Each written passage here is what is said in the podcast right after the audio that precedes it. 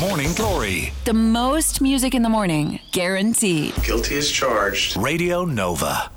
Conor Irwin here from Morning Glory. Now, during the week, I got to talk to a living legend. His name is James Burton, and you might be going, who's that?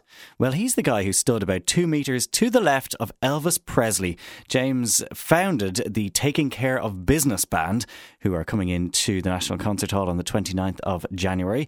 Uh, he founded that band for Elvis Presley, and he's toured with some amazing musicians. I mean, obviously, the king being the big one there. And it was an absolute pleasure to talk to him. Good morning, James. How are you? I'm good. How you doing, man? I'm doing great. We are very much looking forward to seeing you guys when you get in, um, in next week, I think, isn't it? Oh, yeah, yeah. Actually, uh, what is it? Uh, we come in on the, after the weekend, I think. Is it, what is it? Sunday or Monday, I'm yeah. not sure. And are you going to get a, get to spend a little bit of time in Dublin or travelling around Ireland at all? Uh, you know, I think we're going to stay over an extra day. Yeah, we're really looking forward to having you over. And, um, you know, it's it's such a privilege to have guys uh, like, like yourself uh, coming over, people who are playing incredible music for so long.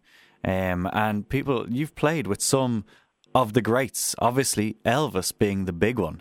Um, yeah. You know, what are your memories of the very early days of playing with Elvis? Oh, he was wonderful. He was a, you know, when he called me in sixty, they actually called me in sixty-eight to do the comeback special, but I was doing an album with uh, Frank Sinatra. I couldn't, couldn't get out of uh, doing the, the recording with Frank. But um, anyway, Elvis called me back in sixty-nine and um, asked me if I would be interested in putting a band together for him and uh, to open in Las Vegas. He got tired of doing movies mm. for nine years, and he said he wanted to go back and play, uh, with, you know, to the fans. He wanted to get back to his live audience. Yeah. So um, I did. I put a band together, and um, the rest is history. Yeah. History. We uh, opened in sixty-nine of August, uh, nineteen sixty-nine, at the... Uh, At that time, it was the International Hotel, which became the Hilton Hotel. Mm. And that was the the first uh, the first gig that you did with Elvis. What was he like as a as a taskmaster? You know, you hear stories about, you know, the likes of James Brown, who'd fine the band if they hit a bum note or whatever. Was Elvis like that, or did he just let you get away with no, it and he, do your thing? Elvis was a super guy, man. He was he was a really fine gentleman, and. Uh, You know, his entertaining uh, was just amazing. You know, uh, he had so many fans, uh, the, so huge following all over the world. Mm. And uh, he was uh, interesting to work with. Uh, uh, he was, um, you know, he he was serious and he was comical. He really enjoyed uh, entertaining, and he wanted to. His favorite thing was to be on stage. Mm.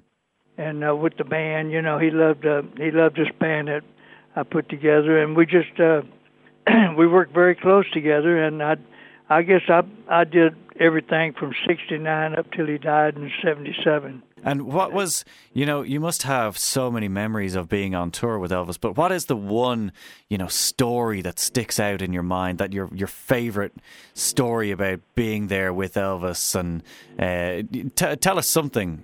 Well. There's so many great stories, but one of my one of my really really great stories is when we went to Hawaii and we did the Aloha special, the mm. satellite show, and uh, Elvis was so excited. I mean, he was in really good shape, and and that was one of his.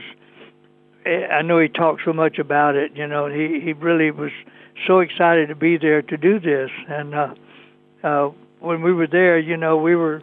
rehearsing some of the songs for the show and and uh, setting up cameras and everything, getting it ready to shoot the show. Mm. And uh, Elvis, uh, I was up on stage kind of uh, playing a little blues uh, melody on the guitar, and nobody, everybody was on a coffee break.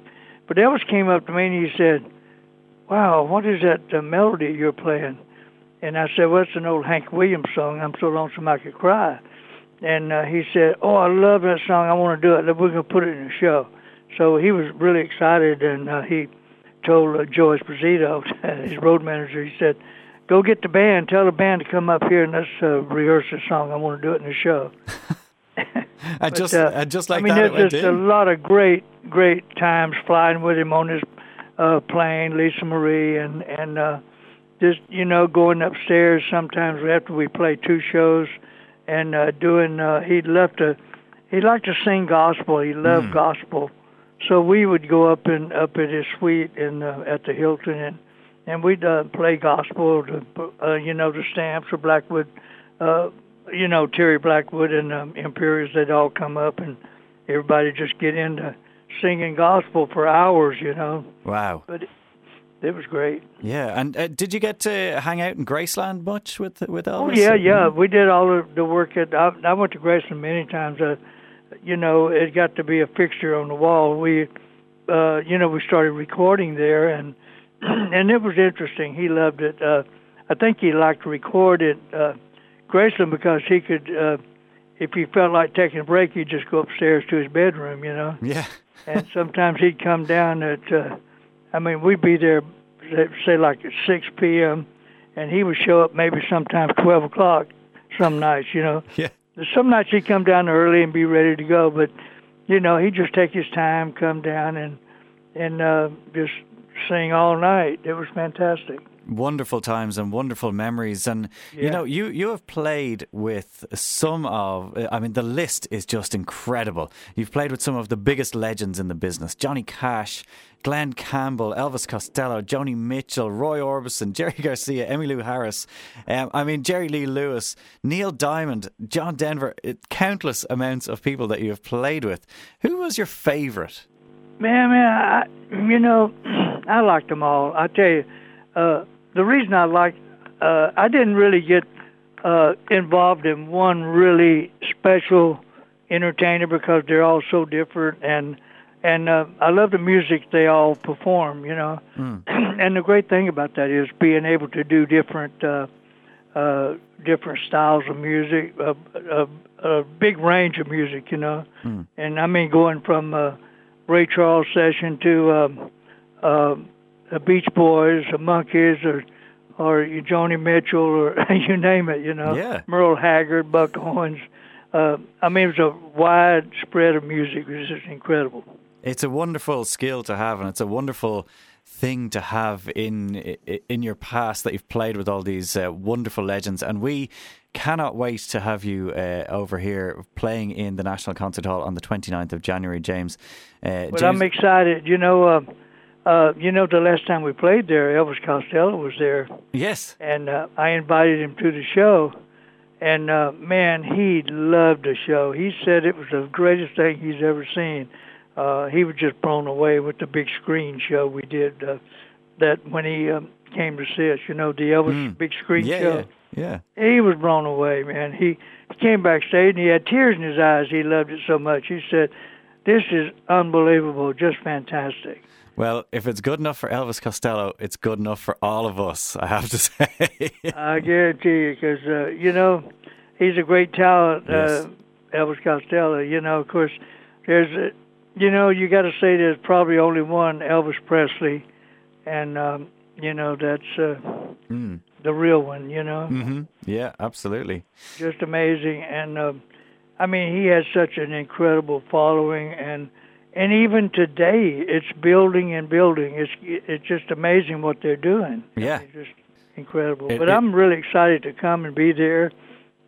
And unfortunately, Ronnie Tutt couldn't be with us because he, uh, uh, last last year, he fell and uh, I think he cracked his hip or ooh. Something. And they had to go in and do an operation and put pins in his hip. And uh, But not he's, good, not good uh, he's in rehab. He's in recovery. And... Uh, Uh, he just wanted to take enough time off. He didn't want to jump back into it too fast. Yeah. Just wanted to be sure he's uh, okay. Well, do pass on our absolute best wishes, and uh, hopefully Ronnie will uh, get, get better soon and maybe back out on the road with you. Um, one one final question for you, if I may. We know that um, Elvis had an Irish connection in his in his family, in his genealogy, and I was just wondering if do you have any uh, Irish connection that you know of? You know, I think I do have some Irish in me. I, I'm not sure exactly what part of the Irish, but but uh, It, it might be the music part, because I love the Irish music. As a matter of fact, I've I've recorded with some of the uh, Irish bands. Uh, yeah, I, I mean, I played with some uh, Irish uh, great uh, uh, great players, great singers, and yeah. Well, when I recorded with them. When you're over here, James, there's a there's a museum, if you get the chance. It's called Epic Ireland, and it's all about uh, the Irish emigrants who left Ireland and brought with them their music and their stories and things like that. And Elvis actually features in it uh, as um, a, a further down the line of, of some Irish emigrants who left for the United States of America. And I think you might enjoy it. There's a few rooms there of uh, Irish music and, and story, and uh, all of all of the people that left this country to go to uh, to your country to create great music and art. So you might enjoy it. That's great. I think we're off. We're going to be off the next day, and then we're going. I have to fly home the day after after we do the show, but.